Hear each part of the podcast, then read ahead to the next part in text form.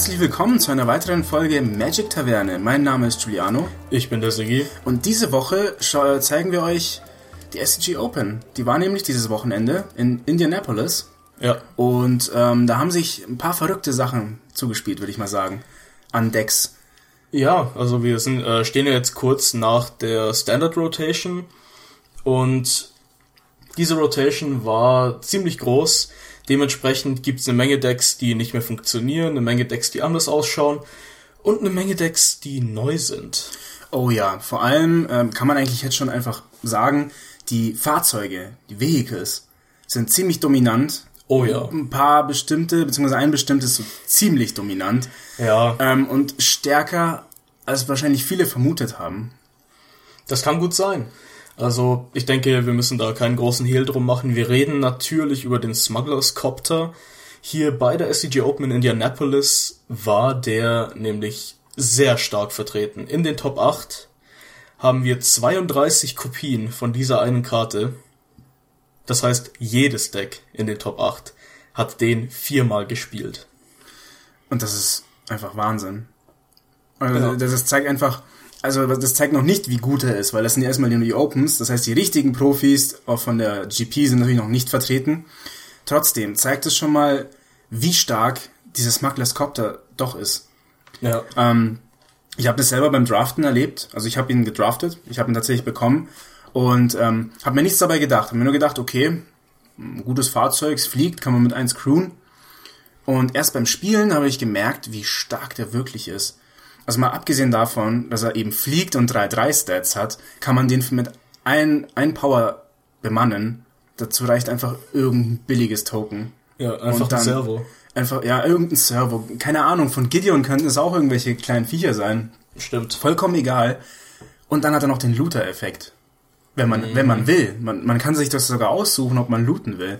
Vor allem das Krasse ist ja, er kostet zwei Mana und ich meine, wir hatten schon ein paar ganz gute zwei Mana Looter, zum Beispiel Murfolk Looter, daher kommt der Name ja ursprünglich. Kann man tappen und looten. Jace, Baby Jace, konnte man tappen und looten. Und das war auch schon ein guter Teil davon, warum der gut war. Und jetzt haben wir eine zweimaler Kreatur, die gleichzeitig looten und angreifen kann. Und beides extrem gut. Und zwar noch fliegend. Ja. Also man muss sich mal vorstellen, ähm, man, man schmeißt sowas wie einen Thrabe Inspector ins Feld, also als First Drop, dann im zweiten Zug Smugglers Copter und dann kann man schon im dritten Zug einfach angreifen für drei fliegend. Ja. Und das ist einfach Wahnsinn. Absolut. Also wenig verwunderlich, dass wir so viele aggressive Decks wirklich sehen. Ja, vor allem äh, Control macht ja momentan noch nicht so viel Sinn, weil die Meta muss sich ja erstmal rauskristallisieren, bevor man Control drauf bauen kann. Stimmt, ja. Ähm, deswegen, klar, man kann es als feige oder eben als langweilig bezeichnen, dass ähm, auf den Opens fast nur Agro-Decks vorhanden waren. Tatsächlich eigentlich ausschließlich Agro-Decks, außer ein einziges, nämlich das Grixis Control Deck. Wobei das eigentlich fast kein mhm. Control war, sondern eher Grixis Emerge. Es gab es gab schon noch ein bisschen mehr. Also ein ja, Blue-White Control Deck gab es zum Beispiel. Ja, natürlich, aber ich meine in den oberen Rang. Also wirklich in den, äh, Top ganz 8. in den Top 8 oder halt in den vorderen Rängen. Ja. Das auf jeden Fall. Aber gut, wie gesagt, es macht keinen Sinn, Control zu bauen, wenn man noch nicht weiß, wie die Meta ausschaut. Das stimmt. Ähm, deswegen geht man natürlich auf Nummer sicher. Und ja, da werden wir uns heute ein paar Decks anschauen. Genau. Und nachdem wir es ja schon gesagt haben, heute, ja, man könnte es dann auch so ein bisschen als die Agro-Edition beschreiben, denn fast alle Decks, die wir uns anschauen werden, sind tatsächlich auch Agro. Ja, vor allem das Gewinner-Deck, das schauen wir uns einfach als erstes an. Denn es ist, denke ich mal, einer der saubersten Vertreter seiner Kategorie, weil von diesem Deck gab es zuhauf welche. Mhm. Ähm, White Red Vehicles. Also im Grunde genommen genau die Farbkombination, die für Fahrzeuge gedacht ist, durch den Support von eben so Karten wie Depala, der Zwerg, der, sag mal, der ähm, Vehicle Tutor, so mehr oder weniger, also, oder Vehicle Looter, nenne ich das jetzt einfach mal. Ähm, wie ist denn das? Ähm, Put in your hand oder aufs, aufs Spielfeld? From Into your hand. Ah, okay. Aufs Spielfeld wäre ja absolut wahnsinnig. Ja, dann wäre die wahrscheinlich Mythic. Dann aber trotzdem. Mythic, dann wäre die broken. ja, aber mal abgesehen davon, die ist trotzdem sau stark, dass man, wenn sie tappt, das heißt, sie muss angreifen oder eben nur bemannen, dann darf man eben X zahlen und dann eben so viele Karten auf, von der Bibliothek anschauen und alle Zwerge und Fahrzeuge auf die Hand nehmen. ohne Limitation. Ja, Limitierung. und Das ist, Das ist stark. Und wenn wir hier mal weiterschauen, dann werden wir sehen, wir haben nicht nur eine Menge Fahrzeuge, sondern auch eine Menge Zwerge. Denn einer der besten One-Drops in so einem Deck mit vielen Vehicles, denn Vehicles sind Artefakte, ist die Einmaner weiße Rare Toolcraft Exemplar. Ist eigentlich eine 1-1, aber kriegt plus 2 plus 1 am Anfang von Combat in deinem eigenen Zug wenn man ein Artefakt kontrolliert. Und wenn man drei oder mehr Artefakte kontrolliert, kriegt sie sogar First Strike. Und das alles für ein Mana. ja, also, richtig, zwar kein, Be also, als First Drop in den, im Early Game, natürlich ist da der Raven Spectre, sage ich mal, immer noch besser, aber im Late Game wird dieses Ding einfach brutal. Würde ich jetzt mal behaupten, weil klar, eins, ein, ein Mana, 1-1, ja, also da macht der Thraben Spectre im ersten Turn natürlich einen besseren Job. Ähm, aber trotzdem, wenn man den später spielt mit den ganzen Sachen auf dem Feld, dann äh, wird er richtig groß und gefährlich und kostet nur ein Mana. Ich würde den auch im Turn 1 spielen. Nein, um, um, um Gottes Willen, ich würde den natürlich auch im Turn 1 spielen. Ich meine, Turn 1 Toolcraft Exemplar, Turn 2 Smugglers Copter. Ja, dann hat man das schon ready. Die 3-2-Kreatur für ein Mana.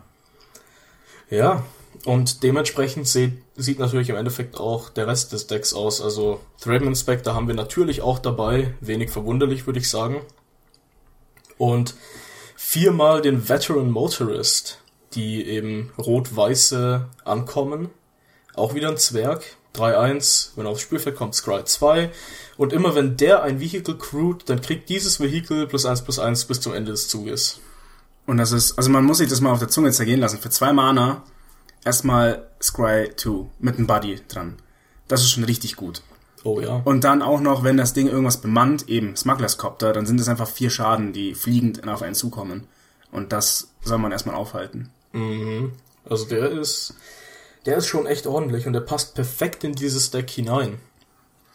Ich meine, man kann an dieser Stelle sagen, dass dieses Deck sich mehr oder minder selbst baut, wenn man so möchte. Also die meisten Slots für die Kreaturen und Vehicles sind ziemlich offensichtlich, aber das, was das Deck dann wirklich gut macht, sind die paar Karten, die man dann noch extra dazu tut, um halt wirklich zu schauen, dass man das Deck, ja, ich sag mal, abrundet. Und da haben wir hier bei den Kreaturen noch zwei sehr gute, meiner Meinung nach, nämlich viermal den Selfless Spirit.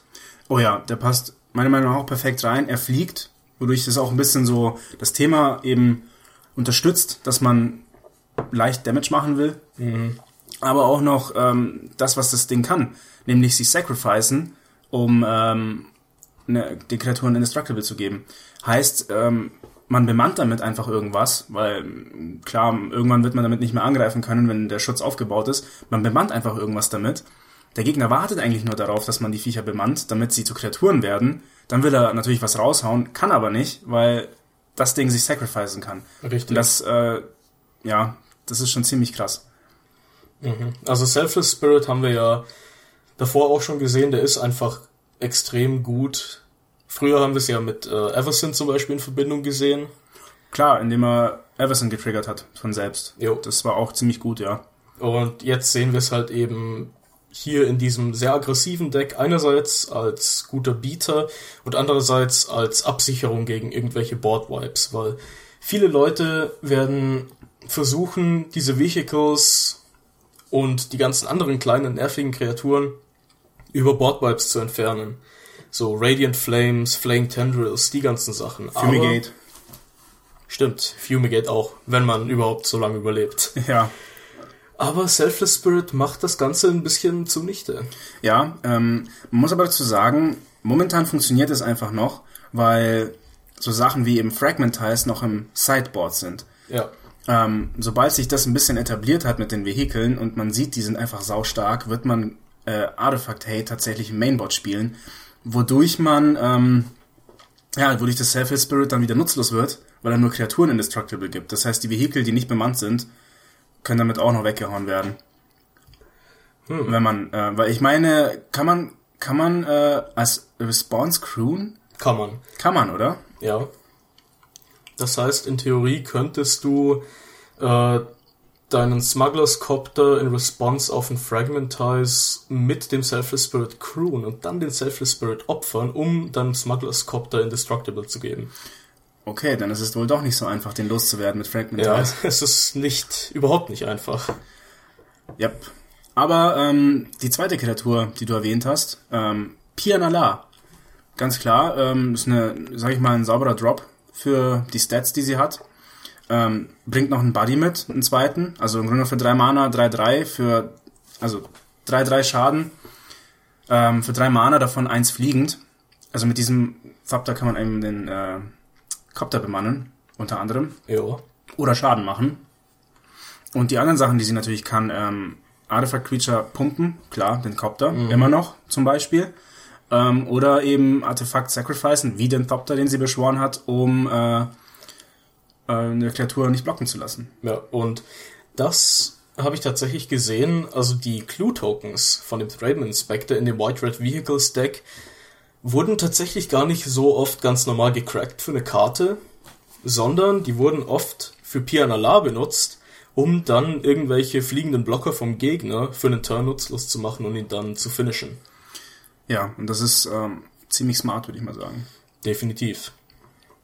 Und Pianala ist meiner Ansicht nach auch eine allgemein sehr nützliche Karte. Also ich glaube, ich habe die ein bisschen zu niedrig bewertet, denn wenn man sie sich so anschaut mit den ganzen aktivierten Fähigkeiten, die sie so hat, verkompliziert sie einfach den Board State ungemein. Klar, der Gegner muss ja dann zusätzlich zum normalen ähm, Bordmathematik, also zur, zur Bordmathematik, die er anstellen muss, äh, um durchzukommen, muss er auch noch sie mit einberechnen. Mhm. Und das ist dann wieder ein Faktor, den man gar nicht so richtig einberechnen kann, weil man, man, man kann damit rechnen und sagen, okay, er könnte die pumpen, er, er könnte das und das machen, aber was ist, wenn er es nicht macht? Dann habe ich zu viel committed und dann ja. ist mein Board auch wieder komplett für den Arsch. Also das ist richtig schlimm. Also das habe ich auch, das erlebe ich selber bei Drafts, vor allem bei Color Dash habe ich das erlebt, dass man so viel nachdenken muss, was kann der Gegner machen und macht er das dann auch. Ja. Und äh, Pianala lässt einem als Besitzer von Pianala einfach die Oberhand in jeder Situation teilweise, weil man eben äh, reagieren kann, wie man mhm. will. Wenn der Gegner meint, okay, ich schmeiß dir jetzt alles dagegen, dann sagt man, okay, ich pumpe jetzt. Und wenn der Gegner sagt, okay, ich schmeiß dir nicht so viel dagegen, dann pumpt man ein bisschen weniger. Also man ja, hat immer noch Mana offen. Und was. Oh, ich hatte gerade irgendwas noch zu dieser Karte, was ziemlich relevant ist. Aber ich habe es leider vergessen. Deswegen würde ich sagen, gehen wir einfach mal weiter zu eben dem Paket an Vehikeln. Vielleicht fällt es mir ja nachher noch ein. Und da haben wir zuallererst natürlich viermal Smugglers Copter, wenig überraschend. Haben wir gerade schon drüber geredet, der ist einfach krass und am besten wäre es gewesen, wenn ihr mit dem in Standard spielen wollt, dass ihr ihn euch letzte Woche oder so gekauft hättet. Ging natürlich nicht so leicht, aber der wird ziemlich sicher zumindest bis zur Pro Tour noch ordentlich steigen. Also würde mich nicht wundern, wenn wir den irgendwann bei gut über 10 Euro sehen. Ja, also ich würde mal sagen über 15 nicht. Dafür ähm, ist er erstens nicht gut genug oder beziehungsweise nicht selten genug, weil Kaladesh ja in dem Fall auch ziemlich viel gecrackt wird wegen den Masterpieces. Ja, stimmt. Und dadurch sehr viel in Umlauf kommt. Also unter 15 Euro, aber trotzdem über 10 und man sieht ja jetzt schon den Trend. Also wenn man sich auf MKM, also Magic Kartenmarkt, die Preise anschaut, der spiked gerade richtig schlimm. Mhm. Also der hat bei 4 Euro oder so angefangen, wo er rausgekommen ist und jetzt ist er schon bei 9, 8, ja. 9 Euro irgendwie sowas. Und das wird, klar, zwei Wochen dauert es noch bis zur GP und da wird noch was passieren, auf jeden Fall. Und äh, wir haben ja auch, ähm, also du hast die, das Set on drauf bei Chrome, dass es dir die Karten anzeigt, wenn der Name vorkommt. Und wir sehen da auch die amerikanischen Preise und die sind insane. Ja. 15 Dollar für diese Karte. Und bei denen wird es auch noch ein gutes Stück hochgehen. Also, das wird vielleicht so ein bisschen das nächste Dromocast Command. Zumindest für die erste Weile in Standard. Bis man natürlich Decks findet, die drumherum gehen können. Ja. Oder das einem einfach egal ist. Und eine Sache, die drumherum gehen kann, können wir, glaube ich, jetzt eben auch an dieser Stelle ansprechen, die ich ganz interessant finde, ist die Kombination aus Elder Deep Fiend und Kozilek's Return. Denn Elder Deep Fiend hat ja Flash und ist ein Eldrazi mit Mana-Kosten von 7 oder mehr Das heißt, man kann Kozilek's Return Instant Speed zurückbringen, wenn der Gegner zum Beispiel gerade gecrewt hat, um ihm Smugglers Copter und weitere Vehicles einfach wegzuhauen mit den fünf Schaden auf alles. Ja, stimmt. Und man tappt natürlich dann mit dem äh, Elder Deep Find äh, noch vier Permanents, waren es? Vier? Ja. Genau, ähm, und schaltet den Gegner eigentlich komplett aus für das, was er machen wollte. Ja. Also das ist eine Route, die ein, ich sag mal, Control-artiges Deck gehen könnte. Auf jeden Fall. Also ich denke mal, Emerge-Decks werden auf jeden Fall sehr beliebt werden. Allein weil ähm, sie immer noch gut sind Ja. und der Elder Deep Find immer noch ein saustarker Drop ist. Und eben in Kombination mit äh, Kozilek's Return, weil Kozilek's Return immer noch eines meiner Meinung nach besten Removal ist, teilweise. Für, also Im richtigen Deck auf im jeden richtigen Fall. Deck, ja, weil, was war ich glaube, anfänglich drei Schaden oder zwei Schaden? Zwei Schaden auf alles und dann beim Return eben fünf. Fünf, genau. Und das ist krass. Also, Mhm. da fällt mir einfach nichts anderes ein, als zu sagen, das ist krass. Ist es auch. Ich meine, als damals äh, Out of the Gatewatch rauskam, hatten wir uns auch gedacht, boah, das Ding ist lächerlich. Hat dann doch nicht so viel Play gesehen, weil es einfach keine richtige, sag ich mal, Shell hatte, in die es reingepasst hat, bis es jetzt eben diese Emerge-Decks gab. Ja. Und ähm, man muss auch noch dazu sagen, Out of the Gatewatch, im Nachhinein hat sich das als ziemlich krasses Set rausgestellt. Da sind, Ja, Karten, da sind Karten drin. Also, sobald das rausrotiert, also in, in einem halben Jahr rotiert äh, eben Zendika und Gatewatch raus. Muss ich mir vorstellen, das ist gerade mal in einem halben Jahr rotiert das wieder raus. Was da alles rausfliegt. Mein schöner Boah. Kalitas. Ja, Kalitas raus, äh, Chandra Flamecaller ist raus, Kozilek's Return ist raus, die Gideon, ganzen Gideon, äh, Ellie of. Zendika, Nissa, Voice of Zendika. So gut wie alles, was einfach nur richtig stark ist. die billigen Eldrazi, ich meine, Out of the Gatewatch war ja das Set, das eigentlich den Eldrazi Winter in Modern herbeigeführt hat. Der dazu geführt hat, dass einfach Eye of Ugin gebannt wurde. Ja. Also, abgesehen, äh, und auch so Sachen wie eben der Thoughtnot Seer und sowas. Ja. Also, Out of the Gatewatch war wirklich ein krankes Set. Absolut. Und, aber nicht so stark oder nicht so, nicht so, äh, ähm, hat nicht so einen Impact einfach wie noch die Dragons-Karten, würde ich mal sagen. Eben Collected Company und solche Sachen. Ja, bei Dragons war es halt so, meiner Meinung nach, dass du nicht diese einzelnen, ja doch, du hattest schon auch einzelne krasse Karten, aber insgesamt das Power-Level war ein bisschen anders. Zum Beispiel, du hattest eine Menge, ich sag mal, nützliche Karten. So Roast oder solche Sachen. Halt einfach gute Karten, die man viel spielen konnte. Gutes Removal, guter Card Draw und so weiter. Ja, man muss auch noch dazu überlegen, also man muss, äh, darf nicht vergessen, dass Dragons noch zu einer Standard Rota gehört hat, die nicht darauf ausgelegt war, auf die neue Rota. Ja. Also bei Dragons gab es ja noch die drei Set-Blocks, jetzt gibt es nur noch zwei Set-Blocks und ähm, es gibt keine Core-Sets mehr. Also das war eine ganz andere Welt praktisch, wie das gebalanced wurde. Schon war. Und, so, und jetzt, wo sie rausgeflogen sind, haben wir tatsächlich meiner Meinung nach ein sauberes Standard. Also es ist, wie, wie man jetzt schon sieht, klar, wie schon gesagt, White Red Vehicles ist ziemlich ähm, viel vor, äh, vorhanden, weil es momentan so das offensichtlichste Deck ist. Aber es kristallisieren sich einfach schon andere Sachen raus, wie eben, also wir können das vielleicht schon mal nennen, weil äh, wir werden sowieso Ja. drüber reden. Äh, Red Black Aggro, das gab es einfach vorher noch nicht, weil es einfach nicht stark genug war. Ähm, Green White ist jetzt kein Midrange-Deck mehr, sondern ein Agro-Deck Durchaus. inzwischen. Ähm, ein richtiges Graveyard-Deck. Also nicht nur irgendwie Delirium und da so ein bisschen was im Graveyard, sondern ein richtiges Graveyard-Deck. Und äh, das werden wir uns zum Schluss aufheben. Ein Meme-Deck, da werde ich noch nicht sagen, was es enthält, weil das ist ziemlich lustig eigentlich. Absolut. Und das Spiel, wo ich das beobachtet habe, das Deck, das war einfach, also mir ist die Kinnlade runtergefallen. Das ist ein cooles Deck. Es hat leider Consistency-Probleme, aber darauf werden wir nachher eingehen. Ich würde Genau. sagen, bevor wir jetzt noch weiter abschweifen, kommen wir zurück zu dem zweiten Vehicle, das in diesem White Red Deck gespielt wird, und das ist der Fleetwheel Cruiser. Ja, also Smugglers Copter ist mit Abstand das beste Vehikel momentan. Mit weitem Abstand ist dann Fleetwheel Cruiser, kurz dahinter ist dann äh, die Sovereign, das Schiff, und dann kommen die ganzen anderen Fahrzeuge, aber wirklich richtig Ja. weit hinten. Trotzdem ist Fleetwheel Cruiser auch eine richtig starke Karte, weil es für vier Mana eine 5-3er-Kreatur mit Trample und Haste ist. Und ich sage jetzt absichtlich Kreatur, weil wenn sie reinkommt, ist sie eine Kreatur. Sie Ja. darf sofort angreifen und muss nicht erst gecrewt werden. Und selbst, selbst dann kann sie immer noch mit zwei gecrewt werden und dafür reicht einfach ein Selfless Spirit zum Beispiel. Absolut. Also, Das ist klar, ich meine, eine der aggressiveren, eines der aggressiveren Fahrzeuge hier in dem Set und dementsprechend natürlich auch perfekt für dieses Deck. Klar, auf jeden Fall. Oder mit dem Veteran Motorist kann man den crewen, macht eine 6-4 draus für 4 mhm. Mana mit Trample und Haste. Einfach verrückt. Wirklich. Ja. Was man auch beachten muss, wir sind immer noch in einem Standard-Format, wo sehr viele Kreaturen nur zwei Angriff haben. Weil Two Threes und so weiter. Und die drei Toughness von dem reichen doch tatsächlich ziemlich oft aus, um selbst bei einem Jump-Block zu überleben. Ja. Und äh, wie du schon gesagt hast, äh, die ganzen beliebten äh, 2-3-Kreaturen, ich glaube, dazu gehört der Sylvan Advocate, ja. meine ich, hat auch 2-3 erstmal, später natürlich mehr. Ähm, Tylus Tracker ist, glaube ich, ein 3-2. Tylus Tracker ist 3-2, aber Reflector Mage ist 2-3.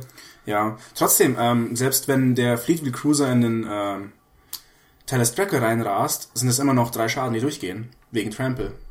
Stimmt, ja. Also, die, diese Karte ist halt wirklich brandgefährlich, wenn man nicht äh, ein gutes Board State hat.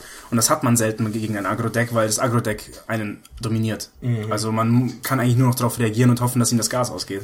Jo. Und das wird ihm nicht ausgehen durch den Smugglers Copter. Nee, also das Ding hat für ein Agro-Deck echt beeindruckend viele Möglichkeiten, sich neue Karten zu holen. Vor allem durch den Veteran Motorist, durch Scry 2. Ja. Sehr viel Card Selection auch noch. Und Depala. Also, das Deck ist erstens richtig gut durchdacht und die Karten sind richtig gut designt worden, meiner Meinung nach. Definitiv, ja. Also, good job, Wizards. das nächste Vehicle, ja, wir haben tatsächlich doch noch eins und du hast es gerade schon erwähnt. Zweimal Sky Sovereign Consul Flagship. Ja, das, heißt, das haben wir schon äh, vor dem Cast gesagt, beziehungsweise du hast es mir gesagt, das ist halt der richtige Finisher in diesem Deck. Ähm, 5 Mana, 6-5 fliegend. Wenn es aufs Spielfeld kommt oder angreift, fügt es eine Kreatur oder einem Planeswalker drei Schaden zu.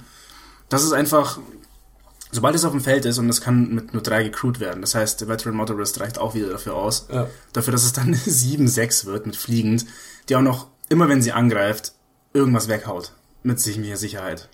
Das ist schon stark. Auf jeden Fall. Und zwei reichen da definitiv aus. Erstens, weil es ein Legendary Artefakt ist und man sowieso nicht mehr als einen auf dem Feld haben kann. Und ja, bis, bis das Ding auf dem Feld landet, hat man den Gegner sowieso fast erledigt. Das ist einfach nur ein, okay, jetzt mache ich dich richtig fertig, Karte. Ja, total. Und dann, um eben das Deck noch fertig zu machen, haben wir auch ein paar Sachen, die nicht Vehicles oder Kreaturen sind. Da haben wir zweimal Harnessed Lightning und viermal Decoration in Stone. Ja, ich glaube, da braucht man jetzt nicht viel sagen. Harnessed Lightning, ein sehr gutes Removal momentan. Ja, also eins der besten in Standard. Auf jeden Fall. Und auch noch in Rot. Einer meiner Lieblingsfarben inzwischen. Ähm, ja. Und eben Declaration in Stone, wie schon ja. gesagt hast. Da kann man jetzt nicht viel dazu sagen. Also Declaration in Stone ist, es ist halt einerseits gut, was Sachen permanent ex, äh, ja doch permanent exiled. Und es ist gut, weil es billig ist. Zwei Mana Removal im Endeffekt in einem Deck, bei dem du hoffst, dass der Gegner tot ist, bevor er wirklich diese Clue-Tokens großartig benutzen kann. Und selbst wenn, wenn er, wenn man so ein Mirror-Match hat oder keine Ahnung, ja, beim Mirror-Match, klar, man will dann die Smugglers-Copter loswerden oder bei Green White Aggro gibt es, glaube ich, sehr viele Tokens. Wenn man die äh, targetet, oder war das Green White Aggro? Ich, ich, weiß es nicht mehr. Es gibt auf jeden Fall ein Deck, was sehr viel mit den Tokens gearbeitet hat, mit Servos und so weiter. Ähm, okay. Wenn man die damit targetet, klar, gibt es keine Clues. Stimmt, ja. Und deswegen ähm, sehr gute Karte. Passt gut rein. Ich wüsste auch nicht, was man da sonst reinbauen sollte, was günstig ist. Jo. Und so reinhaut. Ja, und dann haben wir natürlich noch ein bisschen was im Sideboard. Also wir haben äh, viermal Galvanic Bombardment. Oh ja, das hat mich auch gewundert. Das habe ich sehr oft gesehen in diesem Open Opening. Ähm, scheint sehr beliebt zu sein inzwischen. Ja, es ist halt im Endeffekt ein Mana Instant Speed Removal. Und wir brauchen einfach Instant Speed Removal gegen diese Vehicles. Und Galvanic Bombardment haut, sobald man auch nur eins davon im Friedhof hat, so ziemlich jedes andere Vehicle weg. Also Smugglers Copter stirbt an vier Schaden, Fleetwheel Cruiser stirbt an vier Schaden, selbst wenn sie sogar von einem Veteran Motorist gecrewt werden. Ja, genau. Das war, denke ich mal, so ungefähr der Gedanke dahinter. Genau, ansonsten, ähm, gut, Gideon, Ally of Zendika, Ich denke mal hauptsächlich auch wegen seinen Tokens, um noch schneller und besser bemannen zu können. Ähm, aber auch wahrscheinlich auch wegen seiner, ich sag mal Ulti. Also es ist ja keine Ulti bei ihm, sondern einfach nur, ja, hier ein Emblem plus 1% für jeden, GG. Ja, nicht nur das, sondern Gideon ist, glaube ich, auch in diesem Deck so ein bisschen eine Late-Game-Absicherung, weil der Kerl, wenn er auf dem Feld bleibt, dann macht er einfach unglaublich viel Value. Und momentan, also ich kann mir schon vorstellen, dass es irgendwann mit diesem Deck schwierig werden könnte, noch durchzukommen, aber Gideon schafft da Abhilfe. Genau. Ähm, ansonsten, was haben wir noch? Skywhalers Shot. Auch Removal gegen einfach größere Sachen. Ja, und noch ein Scry dazu, immer gut. Ja, Fragmentize, klar, momentan, in der momentanen Situation in Standard äh, Pflicht im Sideboard. Jo. Und dreimal Weaver of Lightning. Ja, das ist interessant. Also, ich glaube, der wird nur reingebordet, wenn man auch die Galvanic Bombardments reinbringt. Denn wenn einer von denen auf dem Feld ist, dann wird Galvanic Bombardment, auch schon das allererste, automatisch zu einem Einmaner Harnessed Lightning im Endeffekt.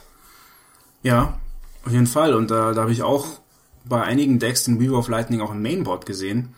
Äh, und der hat da ziemlich Arbeit geleistet. Vor allem, weil ein Gegner richtig krass gemisplayt hat und den Weaver of Lightning nicht sofort getargetet hat. Also der hat ihn überhaupt nicht als Gefahr angesehen. Das und ist schlecht. das war sein Fehler einfach. Das hat ihn komplett dann überrollt. Ja. Also vor allem der eine Schaden ist ja jetzt gerade einfach gut. Ein Schaden killt Veteran Motorist, killt äh, Top-Down Servo Tokens. Ah, was killt ein Schaden noch? Self Spirit, klar. Also killen, klar, man opfert ihn dann, also Ja. man kann ihn als Response opfern für den Indestructible in dem Turn, aber man zwingt den Gegner sowieso, okay, entweder ich töte ihn oder du machst es jetzt. Jo, also der ist tatsächlich, glaube ich, ziemlich unterbewertet, der Weaver. Ja, das, das wird sich noch zeigen. Also klar, muss man auf die ähm, richtigen GPs warten. Jo. Aber das war's im Endeffekt von White Red Vehicles. Viel gibt's dazu nicht mehr zu sagen. Ist ein sehr solides Deck und ich denke, dass wir es auch noch über längere Zeit in Standard sehen werden. Also selbst wenn sich schon die ganzen Control-Decks und so weiter etabliert haben, denke ich, wird das so ungefähr der Test sein, den ein Deck durchlaufen muss, wenn es in diesem Standard zu irgendwas kommen will. Ja. Also, wie gesagt, sehr gespannt auf die, auf die GPs und was sich die Leute da ausgedacht haben dagegen. Jo. Dann gehen wir mal zum nächsten Deck. Wir haben äh, auch wieder Rot dabei, eben Red Black, auch wieder Aggro. Und ja, das fängt schon mal, würde ich sagen, ziemlich interessant an. Vier Kopien von Bomat Courier. Oh ja, die Karte ist äh, interessant, würde ich mal behaupten. Ja, Dadurch, dass es einfach ein One-Drop ist mit Haste. Also schon mal, wenn man dran ist und man droppt die, dann sind zum Beispiel einmal safe ein Schaden. Aber der Effekt ist ja, wenn er angreift, exilt man die oberste Karte seines Decks face down, also er schluckt die praktisch. Und dann kann man sie, wenn man ihn noch auf dem Feld hat, also auch einen anderen Bomit Courier, für ein rotes Mana seine Hand abwerfen. Äh, Im besten Fall natürlich nichts abwerfen, wenn man leer ist oder Ja. fast, äh, fast leer. Und darf dann jede Karte, die mit diesen Bomit Couriers exiled wurde, auf die Hand nehmen. genau. Und du hast es schon erwähnt. Wichtig ist dabei, es muss nicht dieser bestimmte Courier sein, sondern irgendeiner von den vier. Ja, also man kann über das gesamte Spiel bis zum vierten, keine Ahnung, zehn Karten verteilt ex exiled haben und dann zieht man sie alle. Ja. Und das ist schon ordentlich. Auf jeden Fall. Also abgesehen von- davon, dass er eben 1-1 mit Haste ist für ein Mana, das ist schon ganz gut. Aber dann noch der Effekt. Und ähm, jetzt kann man noch im, Verbind äh, im Verbund dazu sagen, das Deck spielt zum Beispiel sowas wie Fiery Temper und da ist Discard Your Hand, wenn der Fiery Temper noch dabei ist, richtig gut einfach. Definitiv. Kann man alles richtig schön ausnutzen. Ja. Und wo wir schon bei Artefaktkreaturen sind, da kommt auch gleich noch eine zweite dazu, nämlich der Scrap Heap Scrounger. 2 Mana 3-2. Ja, kann nicht blocken, aber das interessiert uns nicht. Dafür sind seine Stats einfach unglaublich gut. Und man kann ihn für gerade mal zwei Mana, gut, man muss eine andere Kreatur exilen, aber aus dem Friedhof. Das ist, denke ich mal, so die Stärke dieser Karte. Man muss nichts auf dem Feld haben, sondern einfach irgendwas auf dem Friedhof. Ähm, eben ein Bummert Courier, was gegen irgendwas gekracht ist, was weiß ich. Und dann kann man ihn für zwei Mana einfach wieder aufs Feld holen. Ja, und das und ist mächtig. Das ist, das tut richtig weh einfach. Ja, das haben wir in einem Deck, das wir uns nachher noch anschauen werden, eben dem Green Black Graveyard Deck, haben wir den auch drin und da macht er nochmal ein bisschen mehr Arbeit, aber auch hier ist er einfach extrem gut. Ja, ähm, auch die nächste Kreatur passt meiner Meinung nach auch ziemlich gut rein.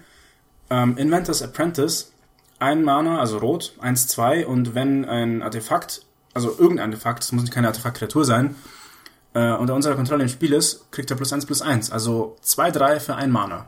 Ja. Was meistens der Fall sein wird. Allein schon wegen Scrap Heap Scrounger, Boomert Courier und die anderen Sachen, die wir noch erwähnen werden. Mhm. Ja, der ist absolut gut. Und ich muss sagen, ich war ein bisschen verwundert, dass man den nicht in dem White-Red-Deck gesehen hat. Aber ich vermute, dass die Slots in dem Deck relativ eng sind und dass er da dann einfach nicht mehr reingepasst hat und eben sowas wie Thraben Inspector stattdessen besser ist in dem Deck.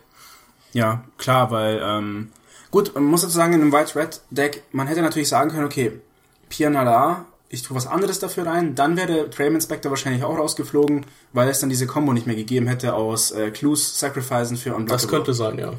Ähm, und solche Sachen. Aber gut, das war die eben die, die, die Entscheidung von dem Spieler und deswegen hat der natürlich nicht mehr reingepasst. Jo. Aber dafür passt er umso besser in dieses Deck rein. Ja, und äh, die haben wir auch schon gesehen. In diesem Deck viermal vertreten. Du hast sie gerade erwähnt, Pianala. Ja, also ich glaube, da brauchen wir jetzt nicht mehr großartig was dazu erzählen. Wir wissen, was sie tut. Ähm, man kann sich ja denken, wie das in diesem Deck funktioniert. Mhm. Ziemlich gut einfach. Man kann theoretisch, wenn man will, sogar seinen Baumet-Kurier am Leben halten, falls man das unbedingt möchte. Ja, genau. Ähm, und das, äh, da, da musste ich mir eigentlich noch den Kopf zerbrechen. Einen einzigen Reckless Bushwhacker hm. Also warum einer? Also ich anscheinend ist er ist er wichtig genug, dass er tatsächlich einmal drin ist, aber anscheinend auch unwichtig genug, dass er nur einmal drin ist. Hm. Im Sideboard ist er auch nur einmal da noch drin. Hm. Also ich habe die Matches leider von dem nur, ich habe nur eins gesehen und auch nur zur Hälfte. Da habe ich gesehen, da hat er diesen Reckless Bushwhacker gedroppt, aber da war er gerade am Verlieren. Deswegen habe ich nicht gesehen, wofür der überhaupt drin ist. Also in dem White Weenie Stack aus Eldritch Moon Standard. Da war der ja im Sideboard auch drin, zusammen mit ein bisschen roten Mana, als im Endeffekt Finisher, wenn man dann sein Board mit kleinen Kreaturen vollgemacht hat. Ich vermute, hier wird das relativ ähnlich sein, aber ich weiß nicht, ob man das in dem gleichen Maße machen kann. Ich meine, klar, wir haben mit Bowmat Courier und Inventor's Apprentice und Scrap Heap Scrounger günstige Kreaturen, aber ich glaube, ganz so niedrig wie dieses White Weenie Deck geht dieses Deck nicht. Ja, also vor allem sind ja diese Karten immer noch sehr fragil. Also er kann, klar, mit dem Reckless Bushwhacker, vor allem weil er nur einen drin hat, kann er das nur einmal machen. Eben diesen plus eins, plus null und Haste. Ja. Ähm, das heißt, das ist ein Einmal-Swing. Das muss, der muss wirklich dann rein und wird dabei wahrscheinlich sehr viel verlieren. Also das muss sich einfach auszahlen und deswegen Frage ich mich, warum der nur ein, also ob man da nicht was Besseres hätte machen können als ihn.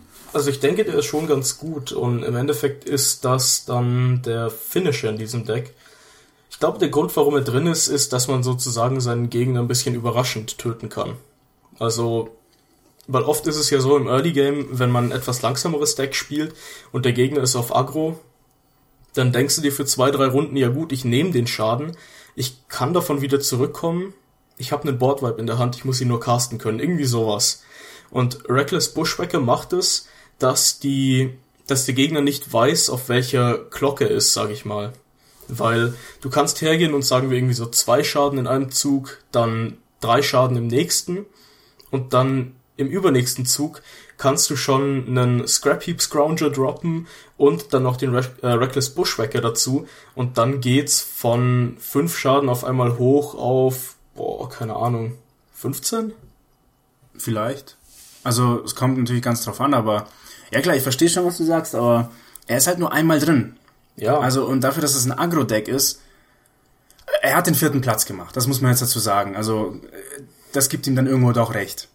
Dennoch äh, muss ich das dann trotzdem hinterfragen, dieser eine. Also ich hätte ihn glaub, äh, glaub Gott, auch, glaube ich, gerne einmal mehr im Main Deck gesehen. Vielleicht für eine Pianalar weniger oder so. Mhm. Aber es hat scheinbar funktioniert. Ja, genau. Ähm, gut. Ah, was, ich mir, was wir vielleicht noch erwähnen können bei den Ländern, ähm, Ether Hub Oh ist ja. ein sehr beliebtes Land und einfach nur ein sehr starkes Land, weil es sehr einfaches Mana-Fixing erlaubt.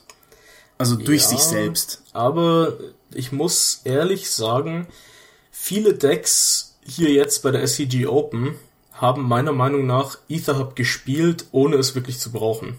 Also äh, ich denke, dass Ether Hub sehr, sehr gut ist in Decks, die in drei Farben spielen und sonst noch irgendwo durch irgendwas ein bisschen Energie generieren können. Aber in einem Zwei-Farben-Deck braucht man eigentlich kein Ether Hub. Kann er die Energie irgendwo anders noch reinpacken? Sch schauen wir Ähm. mal kurz durch. Ich glaube, das haben wir gar nicht mehr gesehen. Ich glaube nicht, oder? Nee. Was ist im Sideboard? Gar nichts. Nichts Ja, mit Energie. ja, dann hast du natürlich recht. Also in dem Deck totaler Blödsinn. Warum hat, warum hat er Ether Hub rein und nicht einfach ähm, die Battlelands aus Zendika? Ähm, das kann ich wiederum verstehen. Nee, warte mal. Nö, kann ich, ich kann das nicht verstehen. Das ist doch. Doch, doch, ich kann das verstehen. Das hat einen ganz einfachen Grund. Im Endeffekt, ein Ether Hub, selbst wenn das dein einziger, äh, dein einziges Ding mit Energy ist, ist es ein Land, das ungetappt ins Spiel kommt und für die Farbe, die du gerade brauchst, tappst, äh, tappt. Ah ja, Also okay, das- natürlich. Das, das garantiert ja natürlich immer die Farbe, egal ähm, was die Anforderungen des Double, äh, Double Lands sind. Ja, also das ist eine große, große Upside bei Ether Hub. Dass es dir in dem Turn, in dem du spielst, die Farbe gibt, die du willst. Aber die Downside, vor allem eben in einem Deck, das sonst keine Energy spielt, ist natürlich, dass es nur einmal fixen kann und dann gar nicht mehr. Beziehungsweise man kann im gesamten Game nur viermal fixen, eben Ja. durch vier Eth- Ether Hubs. Und das ist ein Grund, warum ich denke, dass es noch okay ist in aggressiven Decks, eben wie dem. Aber es ist nicht okay, Ether Hub in einem zweifarbigen Midrange oder Control Deck zu spielen. Denn da kann es stellenweise sehr gut sein, dass du öfters fixen musst. Und in einem langsameren Deck kannst du eher damit leben, dass dein Land mal getappt ins Spiel kommt. Deswegen ist Ether Hub in einem zweifarbigen, langsameren Deck näher dran an einem tatsächlich farblosen Land als an einem, das einem über längere Zeit wirklich was bringt. Ja. So viel dazu. Aber da, dadurch hätten wir das jetzt abgedeckt. Dann müssen wir das bei den anderen Decks nicht so erwähnen. Ähm, genau, dann äh, kommen wir zu den Spells. Ähm, wie schon erwähnt, viermal Smugglers Copter. Ich glaube, dazu müssen wir nichts mehr sagen. Genauso wenig zu dem Fleetwheel Cruiser. Aber Key to the City haben wir drin. Ja. Ähm, als Discard Outlet, würde ich jetzt mal sagen, für Fiery Temper unter anderem. Aber klar, auch dazu, dadurch, dass das Discarden ähm, wieder unblockable macht. Ähm, und wenn sie untappt, das ist vielleicht auch noch sehr wichtig, weil ansonsten einfach der Card Draw fehlt. Ähm, wenn man sie untappt, kann man zwei zahlen und dann darf man eine Karte ziehen. Ja, das, das ist relativ interessant, weil dieses zwei Zahlen, um eine Karte zu ziehen, auf dem Key to the City so ein bisschen ein Ersatz ist für ein Clue-Token. Ja, stimmt. Und das ist halt an sich ein permanentes Clue-Token, wenn man so will. Mehr Ja. oder weniger. Es ist eigentlich sogar fast so ein, so ein verlangsametes, verlangsame, äh, verlangsame, äh, was ist los?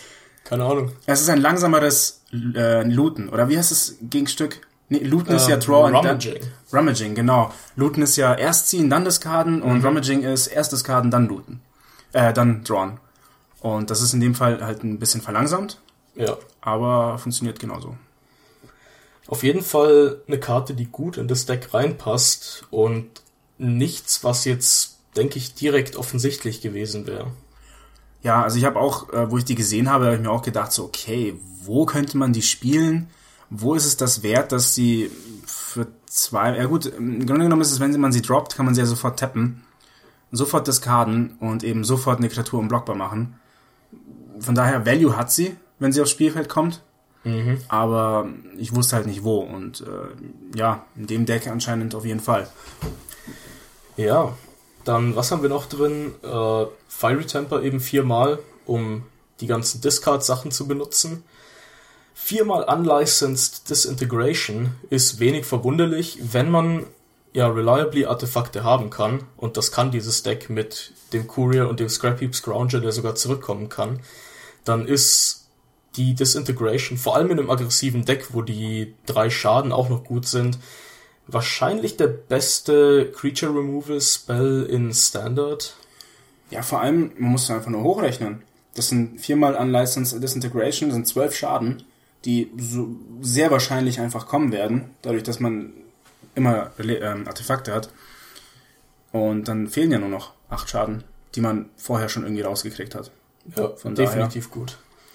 Ja, und dann haben wir noch dreimal Incendiary Flow in einem Agro-Deck. Ist das, denke ich, wenig überraschend. Schade, dass es Sorcery Speed ist, aber damit kann man auch einiges erreichen. Ja, ich denke mal, das soll einfach äh, gegen diese Graveyard-Decks an ankommen, weil oh, ja. wenn es dadurch stirbt, wird es exiled. Zum Beispiel das Scrap Heap Scrounger. Mhm. Wenn er dadurch stirbt, dann kann er nicht mehr zurückkommen. Genauso wie die anderen Sachen, wie eben die Fahrzeuge. Wenn man sie irgendwie wieder zurückholen wollen sollte, geht das einfach nicht mehr. Durchaus. Ja gut, bei Fahrzeugen wird es ein bisschen schwer, weil das ja nur Sorcery Speed ist. Aber das stimmt schon. Das Exilen auf der Karte ist durchaus relevant. Genau. Ähm, Sideboard, wie du schon vorhin gesagt hast, noch ein Reckless Bushwhacker. Also, wie du schon gesagt hast, ähm, auch meiner Meinung nach, der hätte eigentlich noch mal ins Mainboard gehört. Ein zweites Mal einfach, damit es consistent ist, dass man die Win-Condition hat, sage ich mal. Mhm. Zweimal Call the Bloodline. Das verwundert mich ein bisschen. Mhm. Ich kann mir schon denken, was er sich dabei eben gedacht hat, durch äh, Discard Card, also eben Discard Outlet und eben diese Vampire Knights die äh, zum Bemannen benutzt werden können, für Lifelink, einfach zusätzlicher Schaden. Ja. Stimmt, also schlecht ist es keineswegs, aber ich denke, es ist klug, dass das nur im Sideboard ist, weil das nicht in jedem Matchup gut ist. Ja. Dann wieder viermal Gal Galvanic Bombardment. Wie schon erwähnt, die Karte scheint sehr beliebt zu werden, mhm. weil sie eben, wie wir schon erwähnt haben, die äh, meisten Vehikel ziemlich leicht rausholt. Also schon ab dem zweiten Bombardment. Jo. Einfach äh, jetzt in diesem Standard-Format wahrscheinlich eine sehr gute Karte. Ja. Zweimal Lightning Axe, ähm, nicht verwunderlich, dadurch, dass Fiery Temper auch noch drin ist. Jo. Also man muss sich nur zusammenrechnen, das sind dann äh, acht Schaden, mhm. die man macht. Oh. Zweimal Kalitas, ja, der gute. Klar, Graveyard Hate, und an sich einfach eine saustarke Karte. Also oh ja. man muss nicht, man kann viel dazu sagen, sollten wir lieber nicht machen, weil sonst die ganze Folge voll wird mit dem. der ist einfach gut, wirklich. Das ist eine ja. der stärksten schwarzen Karten momentan, meine Meinung. Also ich würde auch jede Chance nutzen, den zu spielen. Der ist einfach stark und cool. Ja. Und viermal Transgress the Mind. Braucht man jetzt, glaube ich, auch nicht viel dazu sagen. Schwarze ähm, Karte, die sagt, hey, schmeiß mal weg. Ja, vor allem ins Exil. Oh auch ja, hier ist es stimmt. wieder wichtig. Und es ist, dadurch, dass Duress draußen ist, wahrscheinlich zurzeit der beste Discard-Spell in Standard. Ja, denn ähm, Scrutiny, oder wie auch immer die Karte heißt, für ein schwarzes Mana ähm, targetet nur Kreaturen. Mhm. Ähm, ja, das wird auf Dauer fast nichts mehr bringen, weil die Control-Decks natürlich eher weniger Kreaturen spielen und mehr Sorceries und Instants. Und Planeswalker. Und Planeswalker und dadurch ähm, die Karte einfach nutzlos wird. Momentan wird sie vielleicht Sinn machen, klar, damit würde man sehr viel treffen einfach. Aber ansonsten. Ja. Und man kriegt halt mit Harsh Scrutiny auch keine Vehicles, was auch ein bisschen unschön ist. Ja, genau. Also das eine Mana mehr tut da jetzt nicht weh, dafür, dass man das auf jeden Fall machen kann. Jo. Dann würde ich sagen, schauen wir mal zum nächsten Deck. Das ist dieses Mal Green White. Äh, ja, eine Farbkombo, über die man sich sehr viel geärgert hat im letzten Standard. Schon war. Ähm, man könnte meinen, oh nein, schon wieder Green White, äh, wie, wie spannend. Aber Green White ist jetzt aggro geworden. Durchaus. Und ähm, ich habe die Matches gesehen von Green White aggro und das ist das Board Commitment ist schon ziemlich krass. Also wenn das Deck anfängt zu rollen, dann richtig. Das glaube ich gerne, denn äh, es geht auch schon direkt los mit ja, einem Paukenschlag. Nämlich viermal der Vergerous Gearhulk. Die 5 Mana 4-4 Trample, die einen noch 4 plus 1 plus 1 Counter an einer beliebigen Anzahl von Kreaturen, die man kontrolliert, verteilen lässt, wenn sie ins Spiel kommt. Ja, also dann macht man es halt im schlimmsten Fall, wenn nur er da ist, alle auf ihn und dann ist es für 5 Mana ein 8-8 Trampler. Ja, und das ist, Das ist einfach meilenweit über der Curve. Ja. Also allein schon, dass es eine die Möglichkeit lässt, dass man die auch noch anders verteilen kann. Hätte ich hätte man gesagt, so okay, zwei muss er immer nehmen, dann wäre er on Curve für eine Mythic. Nämlich 5 Mana, 6-6 Trample. Und die anderen zwei könnte er verteilen. Auch das ist, glaube ich, schon über der Curve. Aber er ist auf jeden Fall krass. Ja, also Grün hat mal wieder was richtig krasses bekommen. Ich meine, klar, man kann sagen, stirbt dann Doomblade, aber das hilft auch keinem. Das Removal ist größtenteils nicht so umwerfend in Standard.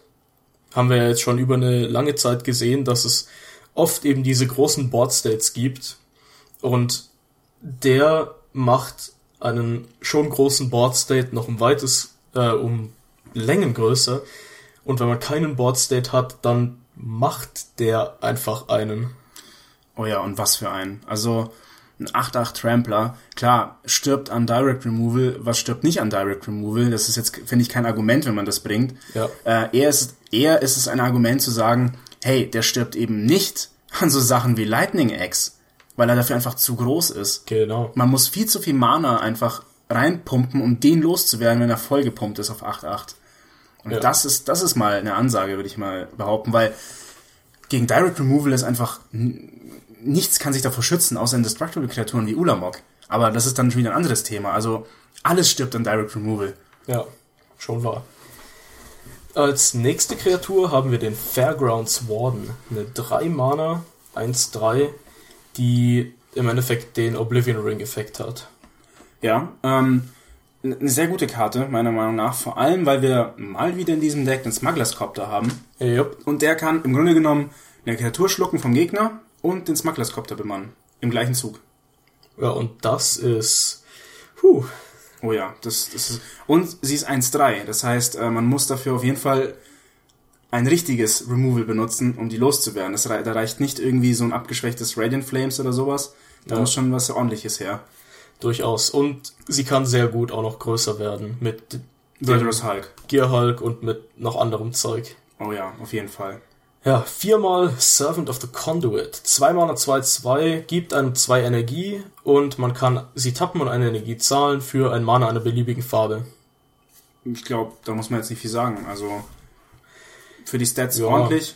Also für, für die Mana-Kosten ordentlich und viermal drin. Passt perfekt. Acht Energie. Man kann also achtmal fixen. Das, die will man, glaube ich, gar nicht zum Fixen, sondern eher zum Rampen. In zwei Farben, das hatten wir ja vorhin schon, ist das Fixen ja jetzt nicht so schwer. Aber Rampen kann man mit der halt unglaublich gut. Ich meine, der Unterschied, das muss man sich einfach mal überlegen, zwischen einem Turn 5 und einem Turn 4 Gear Hulk ist gigantisch. Vor allem, wenn du davor noch Turn 3 einen Gideon gespielt hast. Oh ja, das stimmt. Und Gideon ist im Mainboard Viermal. viermal. Oh ja. Oh Das, ja. Das ist. Das ist schmerzhaft. Aber kommen wir zur nächsten schmerzhaften Karte. Der Sylvan Advocate. Nicht verwunderlich, würde ich mal behaupten. Für 2 Mana 2, 3 Vigilance. Ähm, und der wird einfach dicker im Endgame. Ja. Der muss einfach rein. Klar, da führt kein Weg dran vorbei. Das ist einfach eine der besten grünen Kreaturen, gerade in Standard. Ja. Auch eine der besten Kreaturen in Standard, in Grün. Können wir auch gleich sagen, was auch noch drin ist, zweimal Talus Tracker. Oh ja.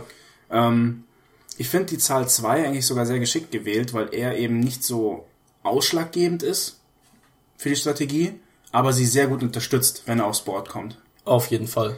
Deswegen, ähm, wenn man so überlegt, sind zwei fast schon eigentlich so die richtige Anzahl, meiner Meinung nach. Vor allem der, der will ja auch so ein bisschen, dass du eben Mana indirekt in ihn reinpumpst, dadurch, dass du die Clues opferst. Und wir haben schon an anderen Stellen in dem Deck ja ein, ich sag mal, nicht irrelevantes Mana-Commitment. Dadurch, dass wir in einem Agro-Deck eben so Karten spielen wie den Gear Hulk, der einfach mal fünf Mana kostet. Ja, genau. Und ansonsten viermal Thraben Spector, mehr Clues, guter One-Drop, mehr braucht man nicht sagen. Ja. eben viermal Gideon, da braucht man, glaube ich, auch nicht mehr viel dazu sagen. Ähm, schauen wir uns mal die Spells an.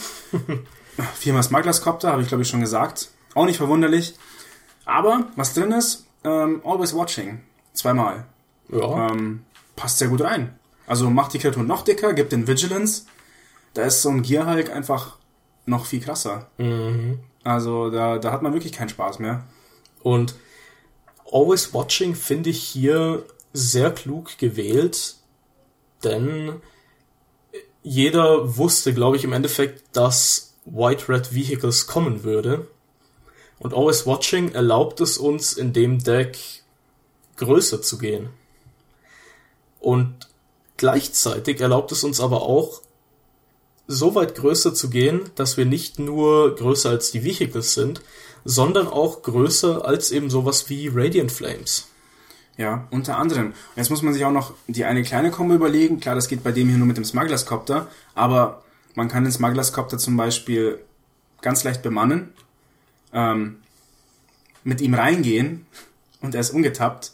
Das heißt, man kann mit ihm nochmal blocken, Ja. fliegend, mit einer 4-4. Ja. Und, also er wird dann zu einer 4-4, klar, wenn er eine Kreatur ist wegen Always Watching und Und da darf man zweimal einfach den Effekt benutzen. Zweimal looten. ja, weil when attacks or blocks Oh ja. ist der Effekt und einfach nur krass. Und dann haben wir noch, ja, so ein bisschen einen Combat-Trick drinnen. Wahrscheinlich der beste momentan. Oh ja. Dreimal Blossoming Defense. Ein Mana Instant. Target Kreatur, die man selbst kontrolliert, kriegt plus 2 plus 2 und Hexproof bis zum Ende des Zuges. Also, also ich hätte mich, ich hätte gedacht so, okay, vom, vom Power Creep her hätte das Ding Sorcery sein müssen, weil Wizards sich ja meistens ein bisschen scheut, so starke Pumpspace zu machen. Vor allem nach, ähm, ich glaube, Origins war das, wo das tatsächlich einen Common Pumpspell gab für ein grünes Mana oder zwei, die in der Kreatur plus 4 plus 4 gab oder so. Okay. Ich muss mal nachschauen, wie die heißt. Ähm, aber nach der, dass es nochmal sowas bringt, also nochmal sowas bringen mit ein Mana Instant Speed plus 2 plus 2 Hexproof. Ja, und das äh, Hexproof ist tatsächlich gut, denn, was wir gerade schon hatten, Hexproof macht, dass man nicht an Doomblade stirbt. Unter anderem. Ja. Diese Karte wird tatsächlich auch in, äh, momentan in irgendeinem Infect-Deck gespielt. Anscheinend Ja. sehr beliebt, weil ähm, so an sich ist die nichts wert, 2 Cent, aber als Foil ist sie tatsächlich 3 bis 5 Euro wert. Also total verrückt. Durchaus. Das ist die Macht von Modern-Spielern, die gerne äh, ein etwas, ich sag mal, schöneres Deck spielen. Vom Aussehen her. Ja. Jo, das Sideboard. Ja. Ähm, noch ein Tyrus Tracker? Ja, warum nicht? Wenn man meint, okay, zwei reichen nicht, ich brauche noch einen.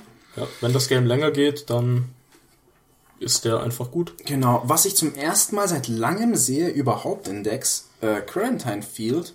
Ich meine, ich habe das noch nie gesehen. Oder einmal vielleicht mit dem Sideboard. Und das sehe ich jetzt inzwischen öfters in weißen Decks, dass dieses, das einfach im Sideboard gespielt wird.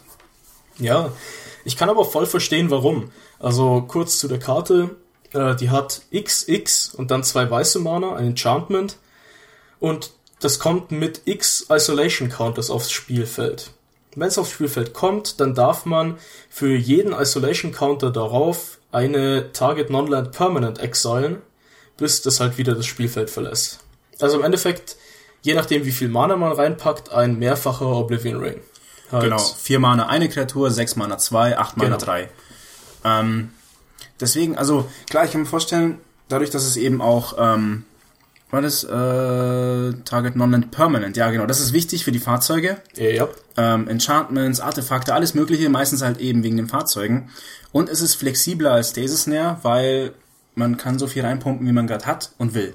Genau. Und was auch wichtig ist, Enchantments im Allgemeinen werden in diesem Standard wahrscheinlich um einiges besser sein, dadurch, dass es einfach Dramokas Command nicht mehr gibt. Oh ja, Dromokas Command, wer es vergessen hat, ein Modus von dem war ähm, Destroy Target Enchantment. Nee, nee, ein, er muss es sacrifice. Stimmt, er muss es sogar sacrificen, der Gegner. Und Und ja, das heißt, so Sachen wie eben Quarantine Field oder Stasis Snare können einfach auf dem Spielfeld bleiben. Und da ist sowas natürlich extrem gut. ja. Ansonsten, wie schon erwähnt, einmal Stasis Snare noch. Ja. Ähm, Blast Alliance, Ähm, was ist denn? Ach, das ist die Escalade-Karte. Ja, die ist überraschend gut. Okay, ja, ja, klar, kann ich mir vorstellen. Ähm, von den Effekten her. Unglaublich flexibel und jeder der äh, Effekte ist irgendwann relevant. Ja. Natural State ähm, ist in jedem Sideboard drin, was grün spielt. Was einfach das günstigste, ähm, gute Artifact Removal ist momentan. Ja, stimmt. Das ist, glaube ich. Oh, in einem Deck, das grün spielt, würde ich das sogar eher noch als Fragmentized spielen, einfach dadurch, dass es Instant Speed ist. Und es kriegt trotzdem den Smugglers Copter. Ja, und es ist auch für Enchantments. Noch dazu. Oh ja. Genau. Ähm, Linvala the Preserver. Wundert einem nicht, würde ich halt sagen. In einem weißen Deck passt sie eigentlich fast immer rein. Ja, und Ein dieses Sideboard. Deck kann ja late gehen. Genau. Ähm, Nissa Vital Force, die habe ich oft gesehen, meistens sogar im Mainboard von grünen Decks. Hier ist sie im Sideboard. Ähm, das wird sie wahrscheinlich erst auf der GP zeigen, wie stark sie wirklich ist, wenn sie in richtigen Decks gespielt wird.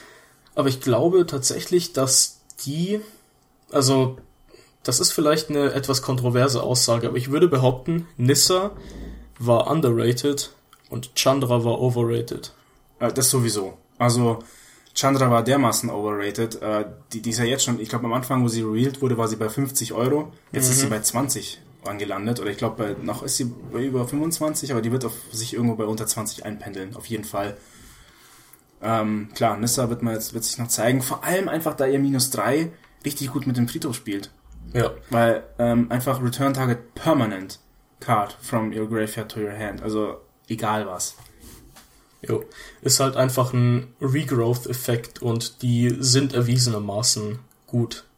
Und ihr Plus 1 ist ja eigentlich auch nicht schlecht. Man enttappt ein Land, das heißt, man kann rampen, wenn man will.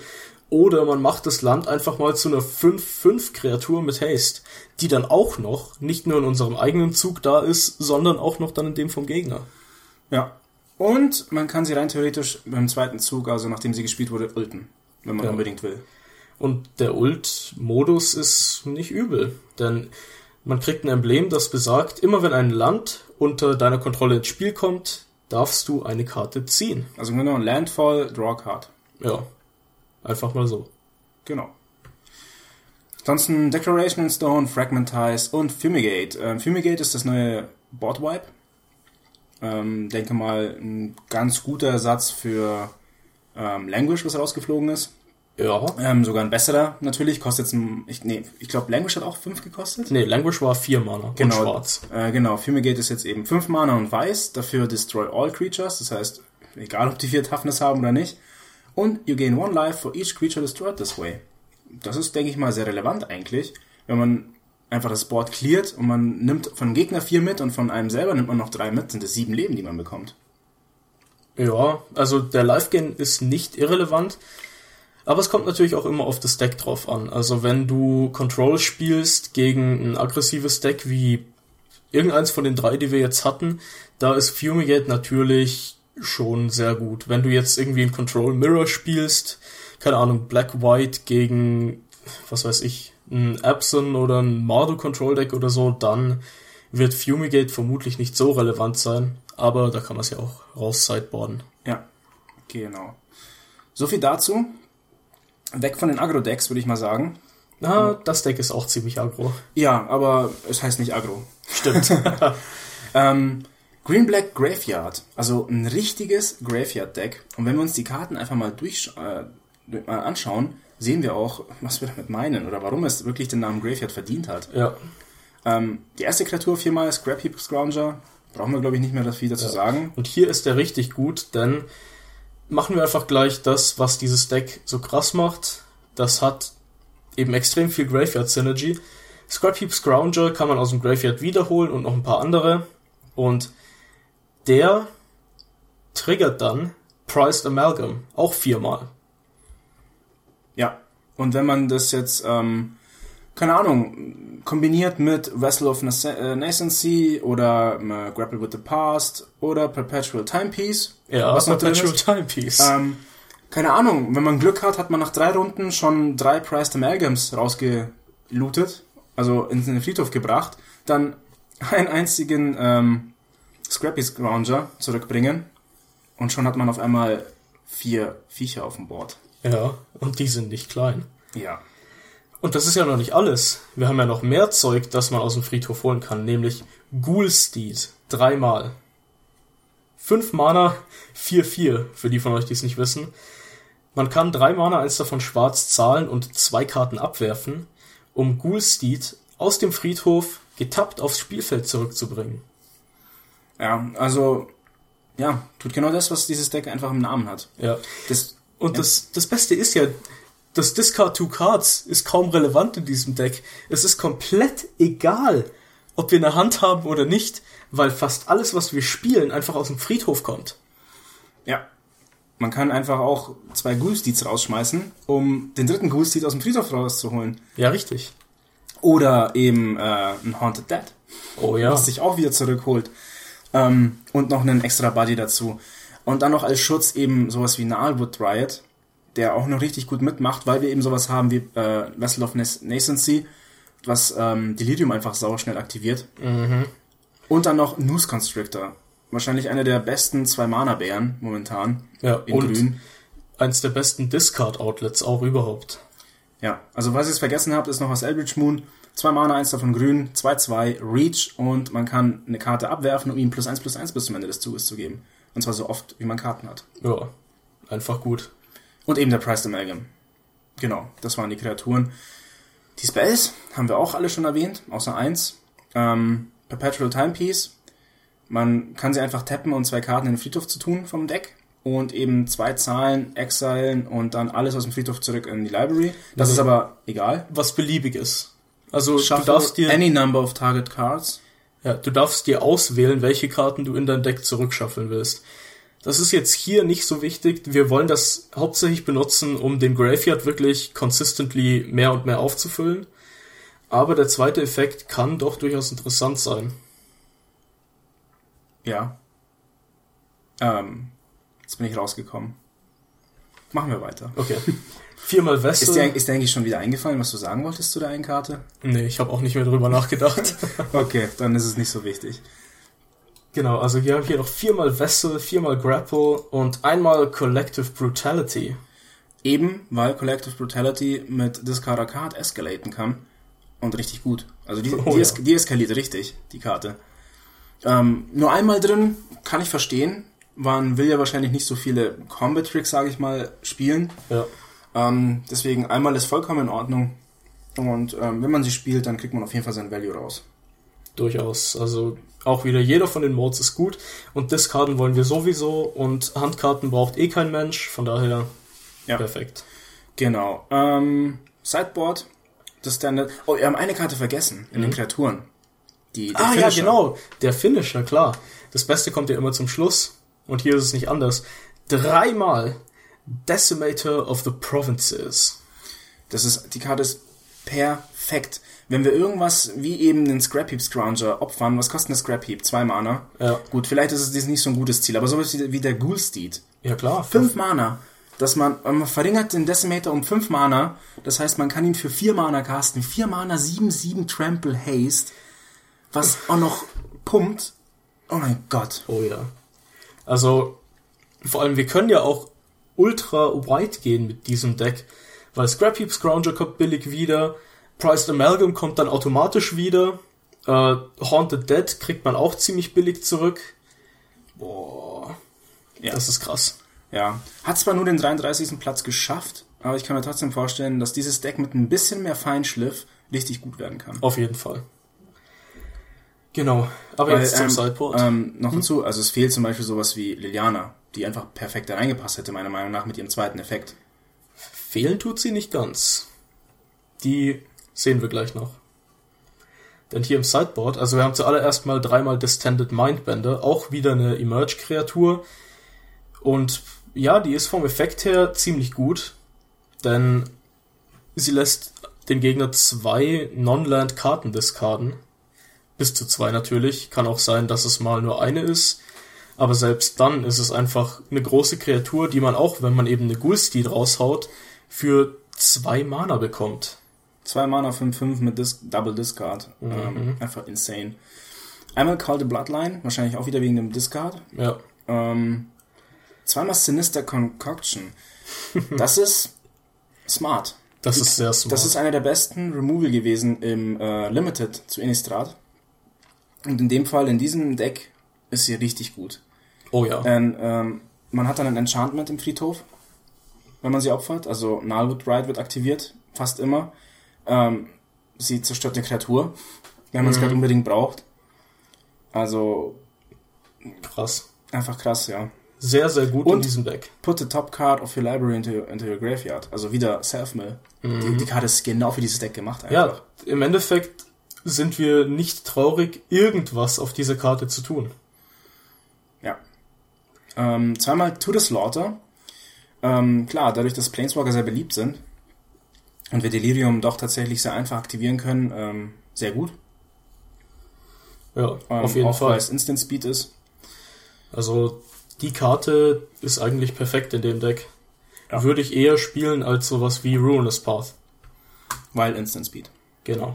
Ähm, Und weil sie beides kriegt. Kreatur und Planeswalker. ja. Oh, deine Lieblingskarte, Ishkana. Ah ja. Äh, ist spielt auch super mit Delirium und ist einfach auch ein guter, wie soll man sagen, Druckmacher für, ja Sp für das Late im Game. Late Game. Und vor allem, boah, stell dir mal einfach das vor. Du spielst Ishkana, kriegst deine Spider-Tokens, keine Ahnung, spielst noch einen Scrounger aus dem Friedhof, holst dir ein paar Priced Amalgams wieder und im nächsten Zug opferst du Ishkana und haust den Decimator raus. Autsch. Autsch. Also wenn die Priced Amalgams mit, mit plus 2 plus 2 noch reinrasen, ich glaube, das tut dann nicht mehr so gut. Das tut extrem weh. Ja, ähm, ja, hier im Sideboard ist sie. Also das war eigentlich das, was ich gemeint habe. Ich meine, dass sie Mainboard vielleicht sogar eher passt, aber das ist halt eher Geschmackssache, würde ich sagen, oder Playtesting-Sache. Liliana, wie schon erwähnt. Ähm, ich glaube, da brauchen wir jetzt nichts dazu sagen. Ja. Wir kennen Liliana, wir wissen, was sie macht. Und dreimal Collective Brutality nochmal, falls man einfach komplett eskalieren will. Ja. Wenn man es braucht, dann ist es da. Genau. Ja, soviel zu den normalen Decks. Genau. Jetzt kommt ein äh, sogenanntes Meme-Deck. Ähm, das sind Decks, würde ich mal sagen, die mh, zu 50% funktionieren. Also zu 50, also 50% hauen sie jedes Deck weg.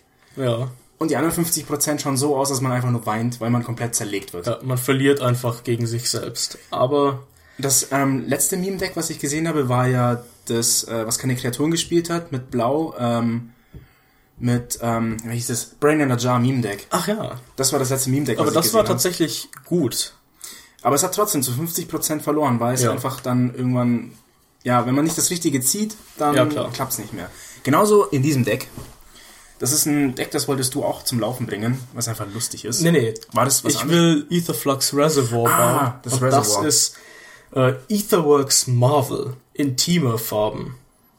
Und wenn man sich das Ding anschaut, dann weiß man schon gleich, da ist was los. Es spielt acht Kreaturen und keine von diesen Kreaturen kostet weniger als 10 Mana. Wir haben viermal Emrakul und viermal Ulamog. Ja, so, und jetzt denkt man sich, in Temur-Farben, wie will man denn auf die hochrampen? Wie will man die jetzt rausholen? Ähm, wir rampen nicht auf die hoch, wir mimen sie raus, um es mal so zu sagen. Das ist Dann- komplett richtig. Ähm, Etherworks Marvel besagt nämlich, also jetzt mal zum zweiten Effekt gleich, wenn man sechs Energie zahlt und verdammt nochmal nur sechs Energie, wie leicht man auf die raufkommt, habe ich schon mal selber gesehen, wenn man ein richtiges Deck hat. Tap, pay six energy, look at the top six cards of your library, you may cast a card from among them without paying its mana cost. Und der, die Klausel, you may cast this card, ist so wichtig für diese zwei Kreaturen. Oh ja. Und jetzt muss man einfach mal vorstellen, man kriegt so schnell diese sechs Energie zusammen, wenn man Etherworks Marvel, also ich hab's im Turnier gesehen. Ja. Turn 4 Ulamog ist machbar. Und der Typ Durchaus. konnte, der Typ wusste einfach nicht, was er dagegen machen soll. Mir ist die Kinnlade runtergefallen, weil ich gesehen habe, Turn 4 Ulamog schafft kein Ramp-Deck. Also n- nichts, nicht so krass einfach. Und, Mhm. Und man, was- man kann einfach direkt conceden. Also, Was ja auch krass ist, das Ding wird nicht mal geopfert. Nein, man kann das immer wieder machen, wenn man noch einen Emrakul rausholen will oder Ja. noch einen Ulamog. Das ist, das ist einfach richtig krass. Und natürlich, wir brauchen äh, ein paar Möglichkeiten, zu dieser Energie zu kommen, aber da haben wir die Karten. Wir haben viermal Attune with Ether, Ein Ein-Mana-Spell in grün, der uns unsere Library nach einem Basic Land durchsuchen lässt. Wir kriegen das in die Hand und wir kriegen noch zwei Energy dazu. Und ich glaube, der wichtigste Aspekt bei dieser Karte ist tatsächlich, dass dieses Land aus, diesem, aus dem Deck verschwindet, damit das Deck kleiner wird. Das auch, ja. Weil wir wollen einfach mit diesen ähm, Look at the Top Six Cards einfach möglichst einen Ulamog rausfischen oder einen Emrakul.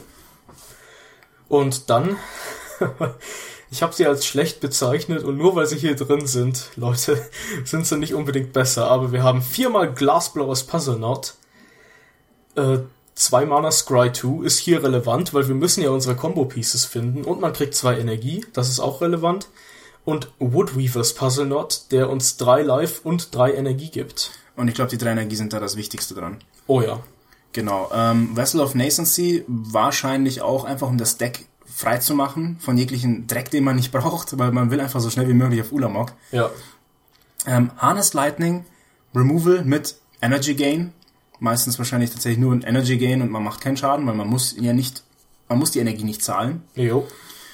Cozy Legs Return, ähm, ja, Ja. klar, wenn man dann mit Ulamog rein will, ist es gar nicht mal so schlecht, wenn man das Board vorher gewiped hat. Und das Ding ist, das kann sehr gut im Friedhof landen, eben durch zum Beispiel Vessel of Nascency. Ja, klar. Ähm, klar, Etherworks Marvel ist das Kernstück des Decks. Ohne das geht gar nichts. Und Jo. noch äh, Cathartic Reunion.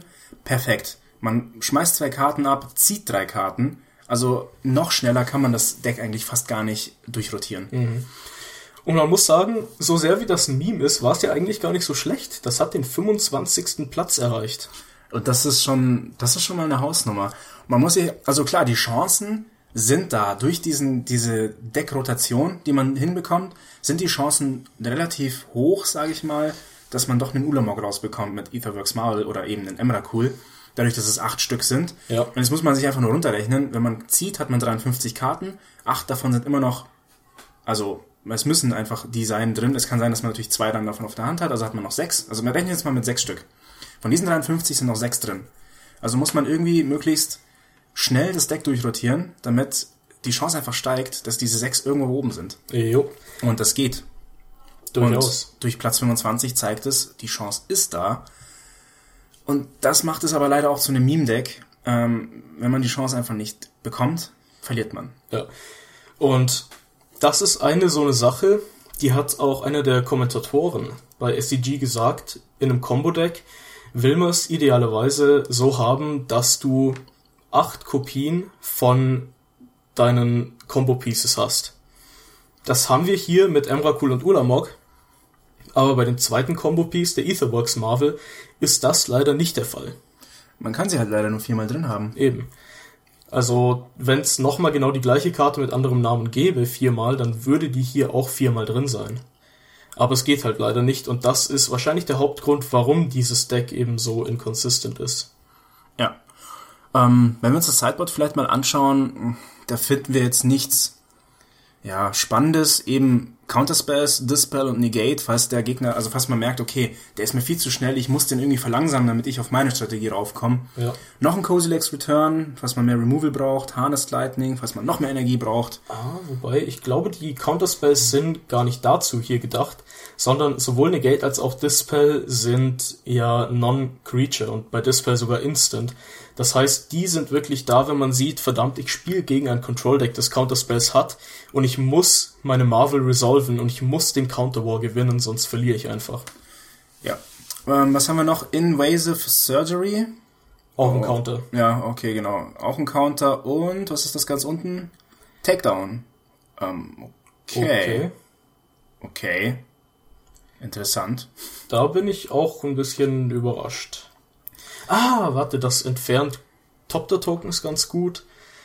Und äh, Ah ja klar, man, man wird wahrscheinlich, bis man mit Ulamog reinrusht, wenn es nicht Turn 4 ist, ziemlich viel Schaden fressen. ja, Und selbst wenn dann Ulamog landet, wird man sehr angeschlagen sein. Und damit wird man wahrscheinlich einfach ähm, alles noch weghauen, was einem gefährlich werden kann, bis man gewonnen hat. das ist wahr. Ja, okay, dann macht das Ding Sinn. Jo. Aber das war's dann auch schon wieder mit diesem Deck und ich würde sagen, das war's dann auch von uns für diese Woche. Wir werden das Ganze natürlich weiter verfolgen, wie sich Standard entwickeln wird und werden euch da so gut es geht auf dem Laufenden halten.